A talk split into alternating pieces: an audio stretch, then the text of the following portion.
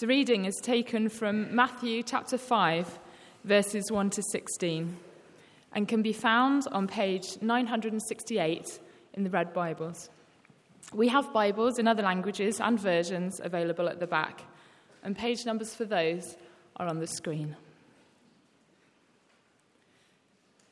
Now, when Jesus saw the crowds, he went up on a mountainside and sat down his disciples came to him, and he began to teach them. He said, Blessed are the poor in spirit, for theirs is the kingdom of heaven. Blessed are those who mourn, for they will be comforted. Blessed are the meek, for they will inherit the earth. Blessed are those who hunger and thirst for righteousness, for they will be filled. Blessed are the merciful, for they will be shown mercy. Blessed are the pure in heart, for they will see God. Blessed are the peacemakers, for they will be called children of God. Blessed are those who are persecuted because of righteousness, for theirs is the kingdom of heaven. Blessed are you when people insult you persecute you, and falsely say all kinds of evil against you because of me. Rejoice and be glad, because great is your reward in heaven. For in the same way they persecuted the prophets who were before you. You are the salt of the earth. But if the salt loses its saltiness, how can it be made salty again? It is no longer good for anything, except to be thrown out and trampled underfoot. You are the light of the world. A town built on a hill cannot be hidden. Neither do people put a lamp, light a lamp and put it under a bowl. Instead, they put it on its stand, and it gives light to everyone in the house. In the same way, let your light shine before others, that they may see your good deeds and glorify your Father in heaven. This is the word of the Lord.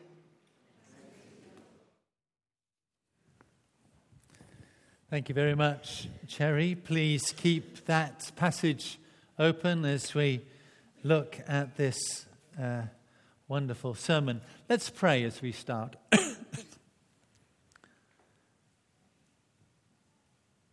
Lord Jesus, we pray that you would send your Spirit upon us this morning.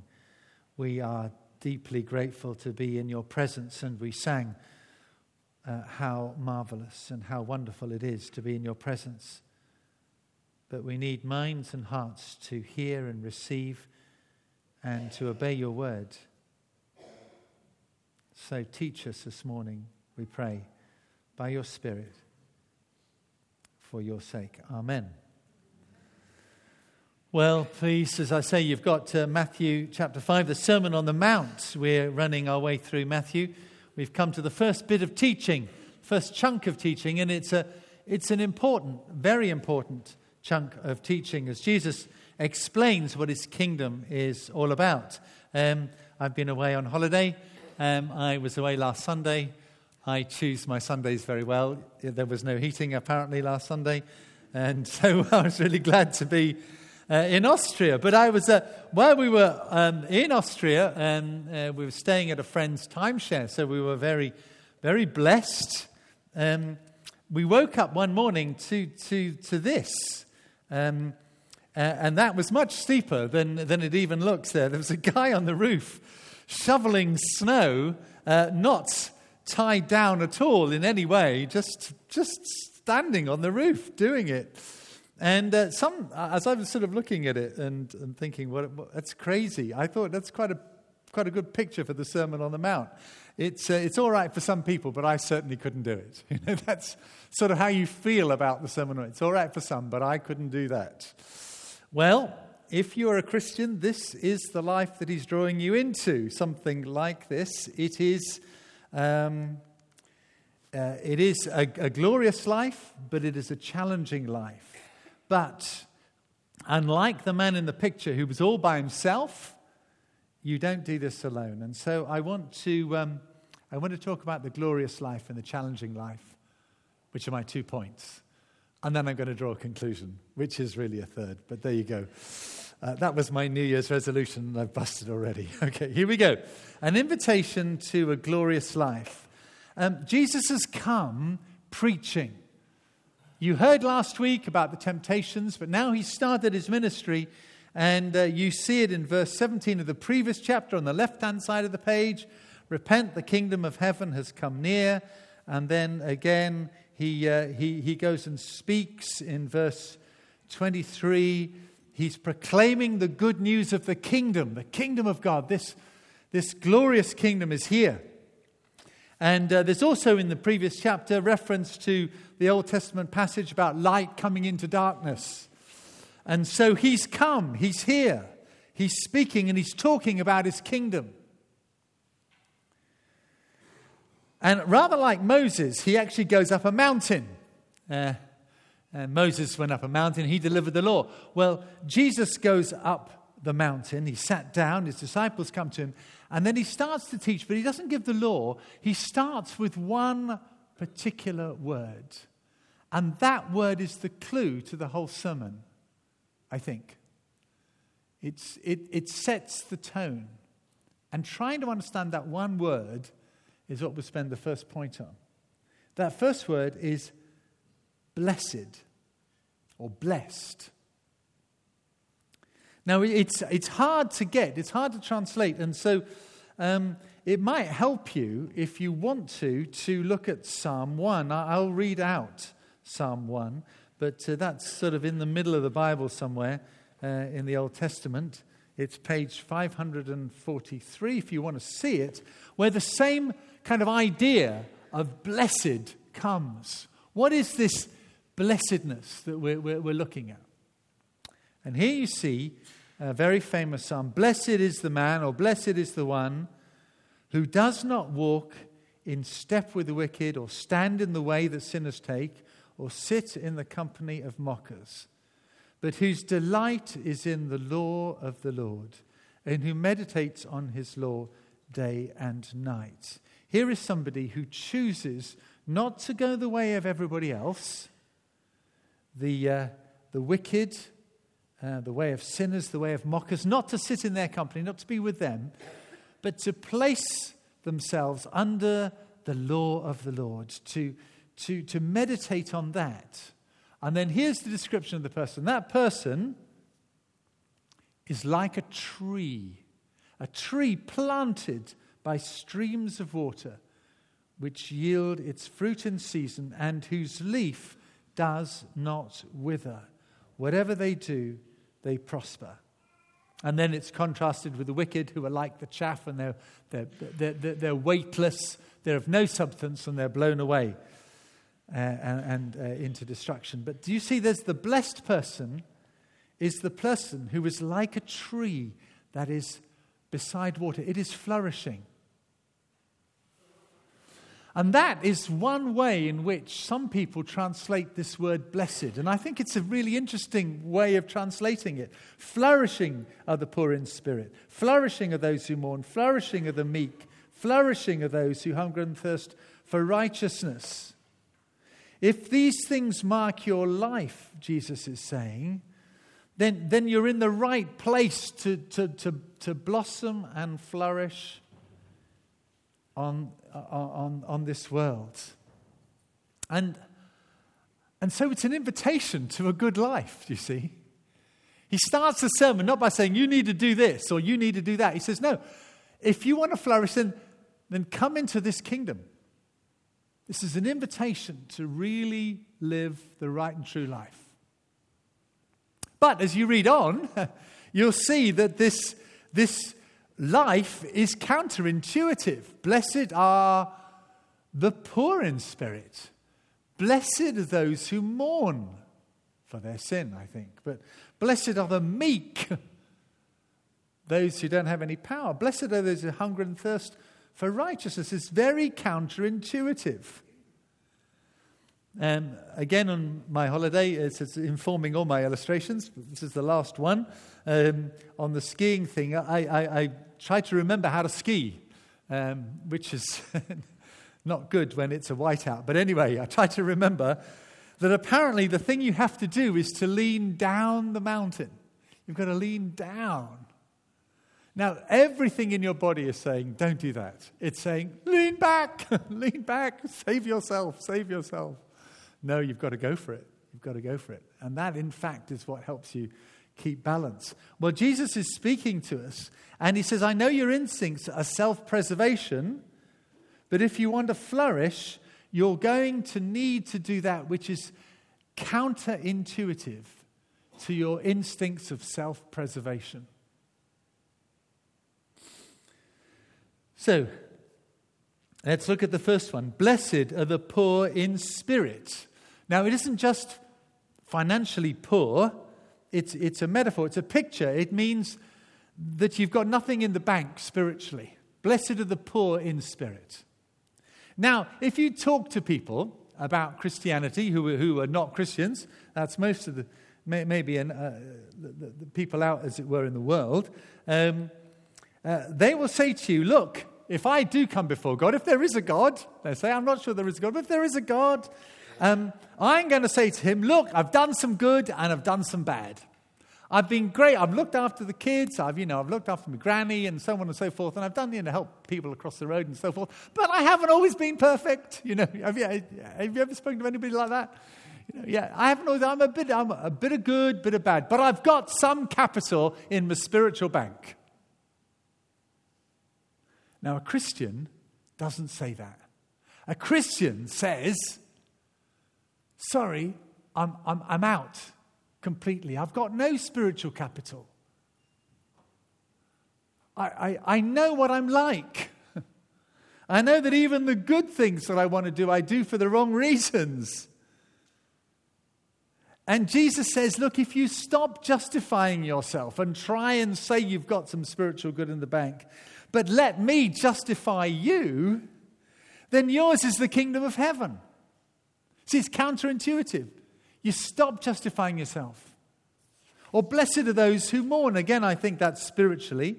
Uh, mourning in spirit, it, it's saying, Lord, I, I, I'm not what I should be at all. I repent. Blessed are those who mourn. Well, they shall be comforted. Comfort ye my people says, uh, says Isaiah 40. Speak to Jerusalem. Her sin has been paid for. It's a liberating thing to know God's comfort. It's a liberating thing to be honest. You see, Jesus is saying this is the fruitful life, this is the flourishing life. When you stop trying to pretend, stop trying to justify yourself, admit the truth, then we can start. then we can live. That's the flourishing life.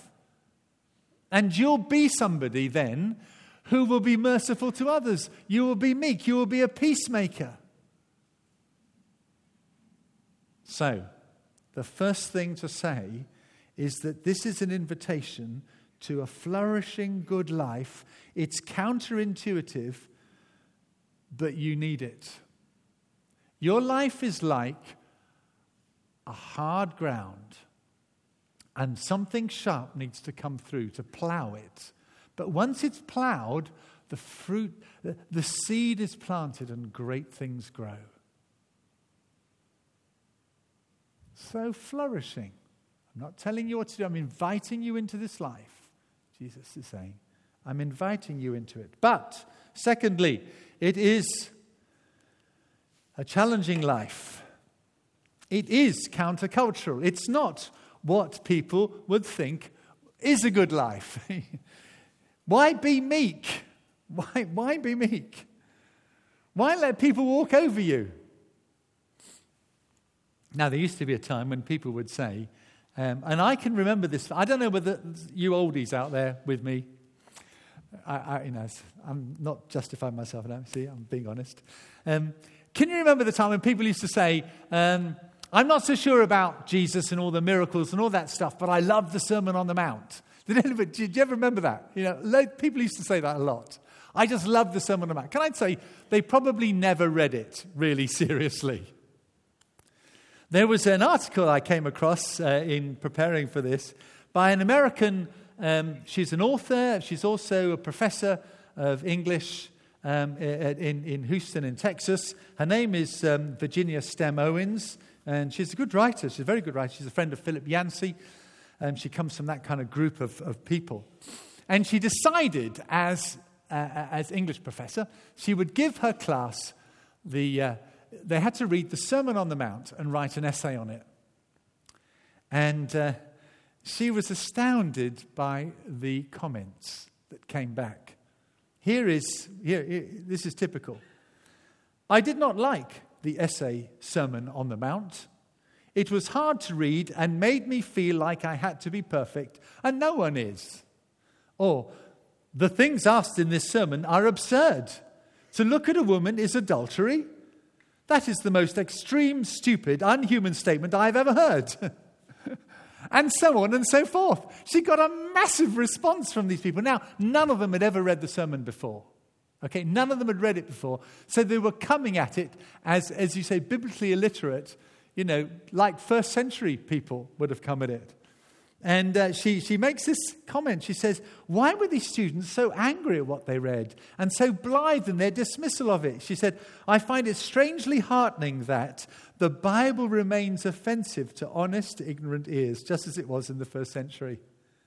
And for me, she said, that somehow validates its significance. Nobody who reads it likes it if you read it when you take away the. Uh, uh, the sort of, uh, you know, all the, st- all the stuff that's coming. When you really read it and grasp it. And so it is genuinely countercultural.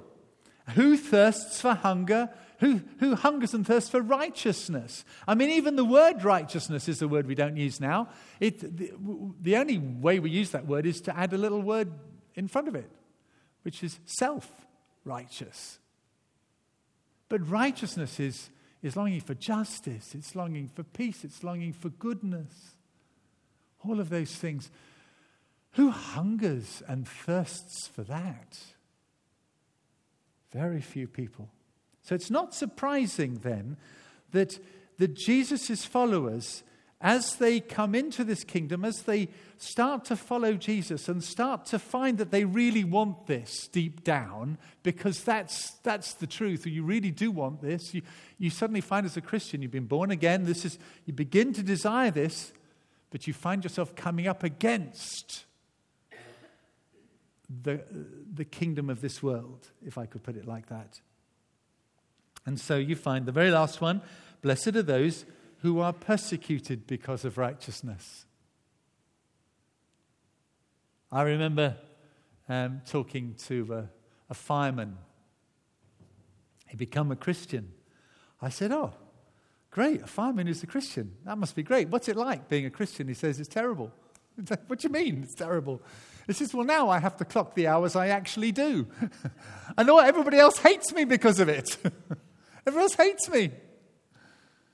So he said, Well, I said, Well, blessed are you. You're persecuted because of righteousness. He said, Thanks a lot, you know. But uh, what's interesting, you see, is that if you find yourself walking this life, it is counterintuitive, it's countercultural, but it is the true and right life. If you find yourself living this, then it's going to be difficult. And there's an assurance from Jesus in this that Jesus is saying, Look, if it's difficult, it doesn't mean it's wrong. Living in the tension of following Jesus in this world means that you're in the right place if you feel it. If you feel the tension, you, you must be doing something right. Now, that does not mean that you hate, hate this world at all. In fact, actually, what Jesus says is even more counterintuitive in verses 13 to 16 at the end of this little section is, in fact, he says, I want you to love the world. You're the salt of the earth, you're the light of the world. I want you, even though they don't understand what you're about, I want you to go out into the world as salt, and I want you to live such good lives that people are drawn to the light shining on a hill. So you see, the idea of salt is a preservative, it's a, it stops things going bad. And if, um, if, if something is going bad, uh, uh, you know, the instinct, if you see sort of people's lives falling apart, perhaps your instinct is to sort of have nothing to do with that. To step away from that. But because you're a Christian now and the Spirit of Jesus is in you, instead of stepping away, you run towards the trouble. You run towards the area that needs help. You go towards it as salt. Or you're the light of the world. You're like a city that's shining on a hill. And, and you're shining because you're living this kingdom life, and people are drawn to that. How crazy to hide your light under a, a table or, or whatever. No.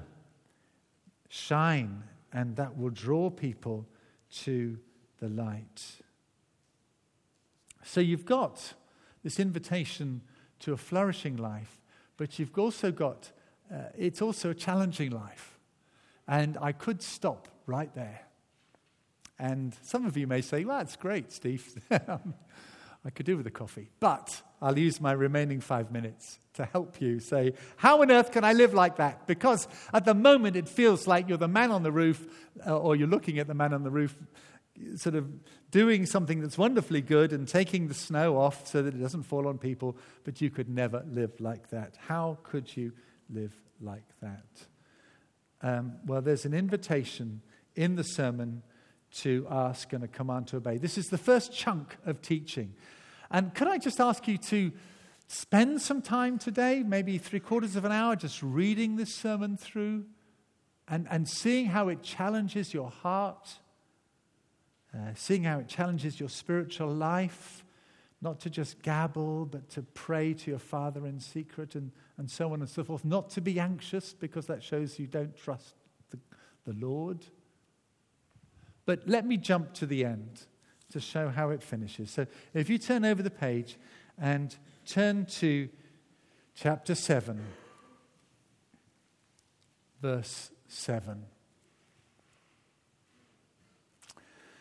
Here you are. You want to live a flourishing life. You're, you're, you find that you are hungering and thirsting after righteousness. It is a challenge, but, but you, you're hungering and thirsting. If you're hungry or genuinely hungry, genuinely thirsty, what do you do? Do you say, I'm going to get an allotment over there? It'll take you six months and you'll starve by then. Or you say, I'm hungry and thirsty, I need a job, I'm going to try and get a job. Well, that's going to take you a while. If, if you're really hungry and really thirsty, what you have to do is to ask for intervention if you're that desperate. You ask for intervention. And that's what Jesus says here. I'm not going to ask you to try and do this in your own strength, he says. He, f- he starts his ending of the sermon with these three lovely words Ask, and it will be given you. Seek, and you will find. Knock, and the door will be opened to you.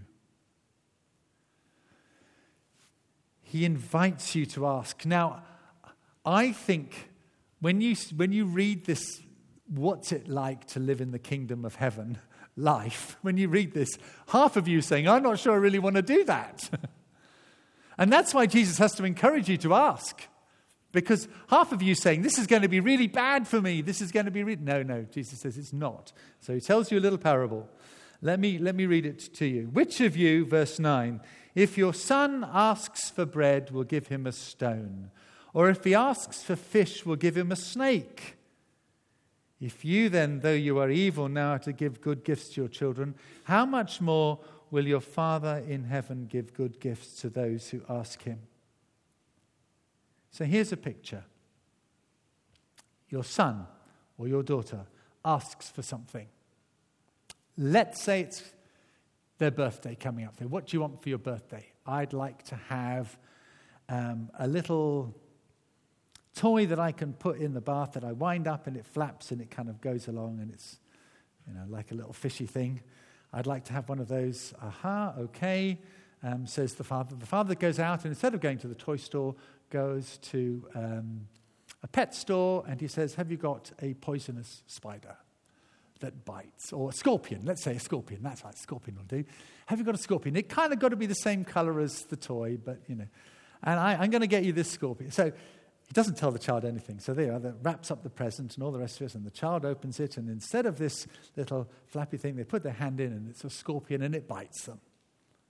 Now, which one of you would do that to your child?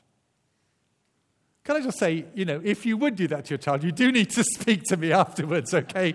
You know, we, there are laws in this country about how you relate. None of you would do that, okay? And yet, you won't ask God for things. You won't ask God to live this life, will you? Because you think He's going to say something like, uh, ha, I've got you now. Um, I, uh, I know you hate spiders, but I'm going to send you to be a missionary in a country that's got really lots of spiders. I'm going to really make your life horrible. No. No. He says, I'm going to give you good things.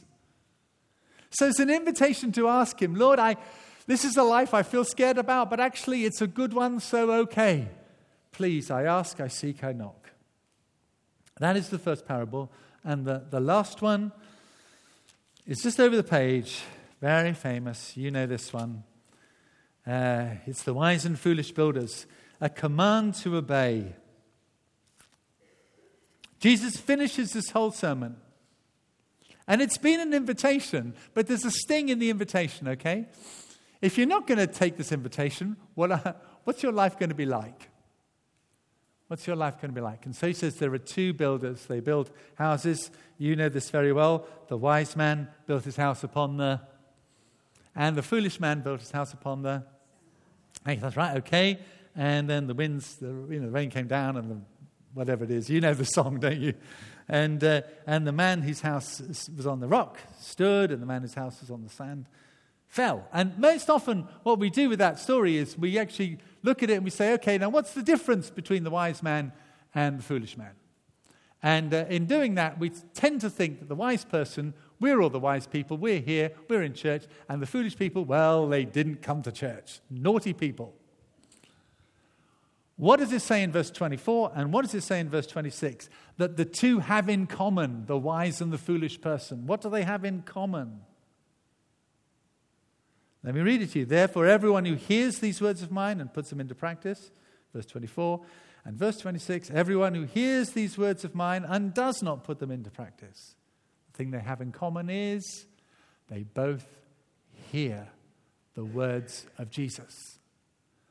The really foolish person is not the person out there who's never heard, it's the person who has heard and yet does not do. And why don't they do Jesus' words? Why don't we do Jesus' words? Because we don't believe the very first word of the sermon. Blessed. This is the flourishing, right, fruitful life.